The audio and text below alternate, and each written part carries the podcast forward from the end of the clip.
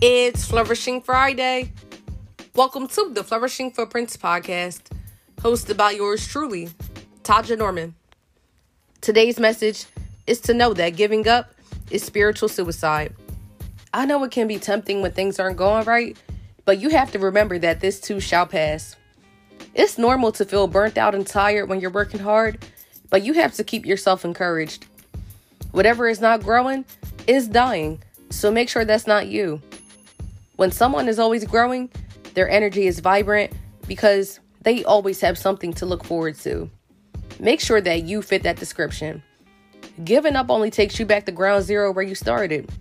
That's not a smart choice because what's coming is better than what's going.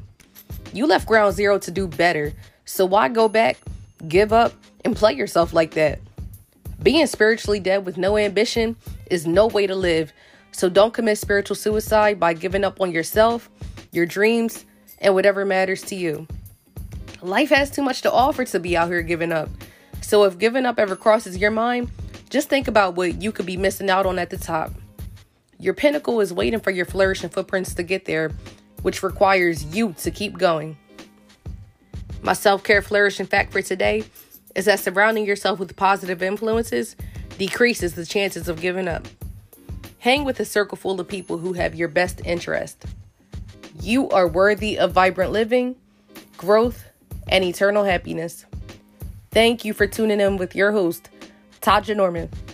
I'm wishing you a flourishful Friday and stay encouraged.